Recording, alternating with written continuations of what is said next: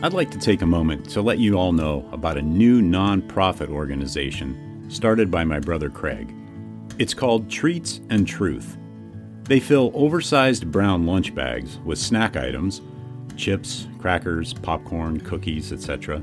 Also, a bottle of water, toothbrush, toothpaste, sanitary wipes, and most importantly, a small gospel tract book of John. No cigar? Uh, I'll have to talk to him about that. The bags are then hand delivered to the homeless and people in need in and around the Los Angeles area. Let's help get this ministry off the ground. They're a 501c3 tax exempt organization, so any and all donations are tax deductible and greatly appreciated. Visit their website at treatsandtruth.org. Check out the show notes for the link. Also, please follow them on Facebook and Instagram. Thank you.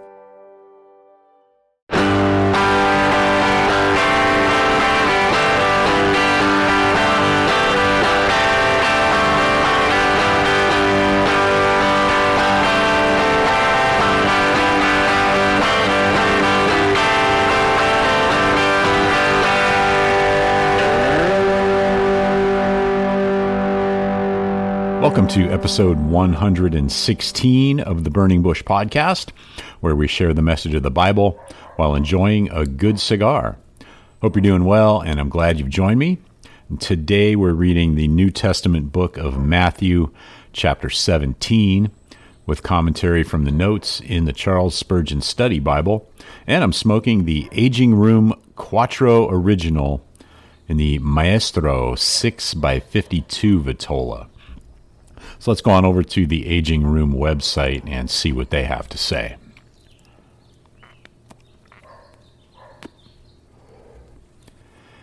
In 2017, the Aging Room Quattro F55, Cigar Aficionado's number two cigar of the year of 2013, was rebranded as the Aging Room Quattro Original, along with three other fabulous blends.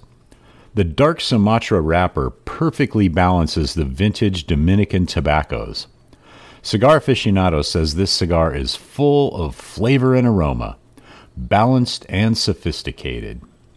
The uh, wrapper is Sumatra, binder is Dominican, and filler is Dominican as well.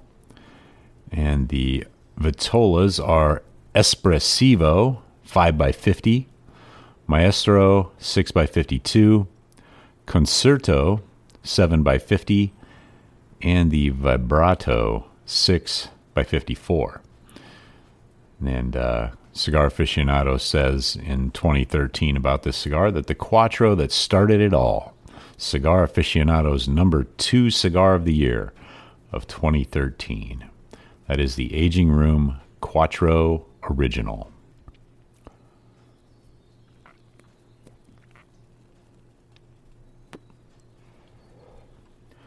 So let's go ahead and get into this week's reading in the book of Matthew, chapter 17. I am reading from the English Standard Version, the ESV, and verse 1 reads And after six days, Jesus took with him Peter and James and John his brother, and led them up a high mountain by themselves. And he was transfigured before them, and his face shone like the sun, and his clothes became white as light.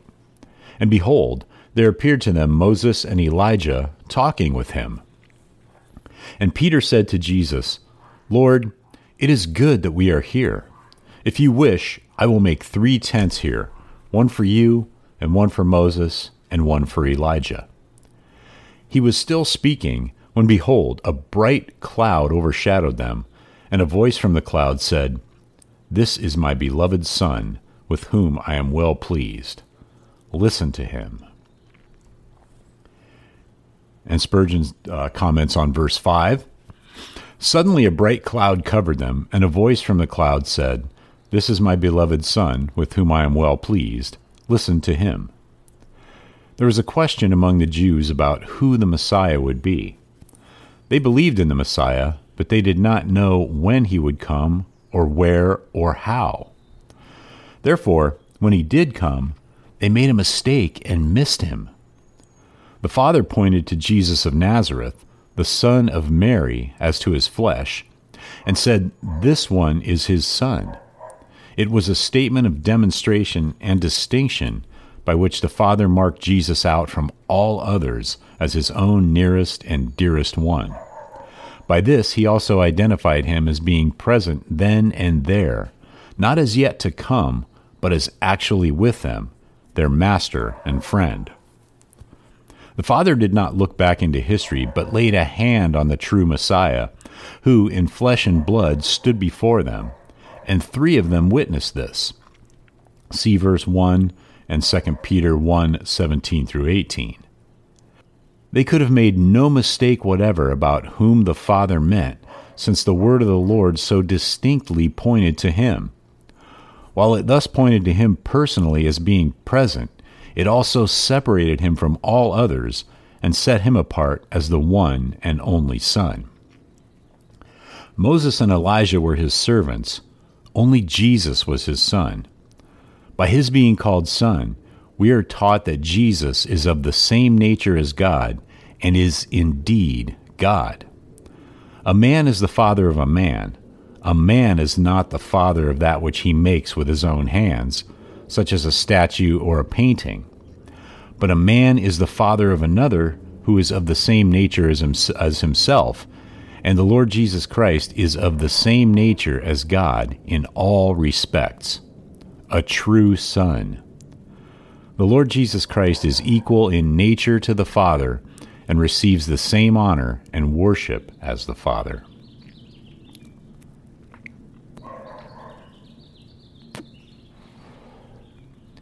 And back to Matthew, verse 6. When the disciples heard this, they fell on their faces and were terrified. But Jesus came and touched them, saying, Rise and have no fear. And when they lifted up their eyes, they saw no one but Jesus only. And as they were coming down the mountain, Jesus commanded them, Tell no one the vision until the Son of Man is raised from the dead. And the disciples asked him, Then why do the scribes say that Elijah first must come? He answered, Elijah does come, and he will restore all things. But I tell you that Elijah has already come and they did not recognize him, but did to him whatever they pleased. So also the Son of Man will certainly suffer at their hands. Then the disciples understood that he was speaking to them of John the Baptist.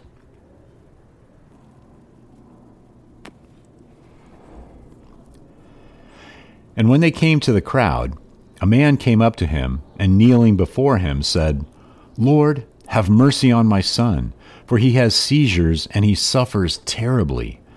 For often he falls into the fire, and often into the water. And I brought him to your disciples, and they could not heal him. And Jesus answered, O faithless and twisted generation, how long am I to be with you? How long am I to bear with you?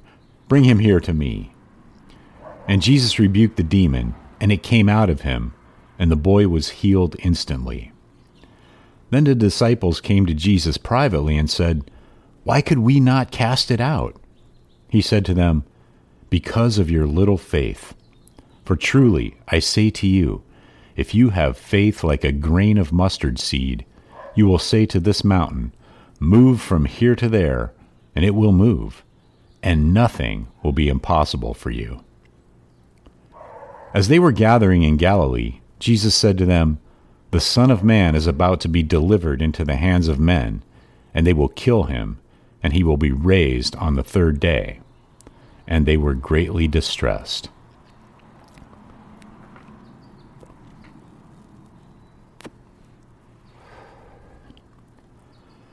When they came to Capernaum, the collectors of the two drachma tax went up to Peter and said, Does your teacher not pay the tax? He said, Yes. And when he came into the house, Jesus spoke to him first, saying, What do you think, Simon? From whom do the kings of the earth take toll or tax? From their sons or from others? And when, and when he said, From others, Jesus said to him, Then the sons are free. However, not to give offense to them, Go to the sea and cast a hook, and take the first fish that comes up. And when you open its mouth, you will find a shekel. Take that and give it to them for me and for yourself. And that's the end of today's reading in the book of Matthew.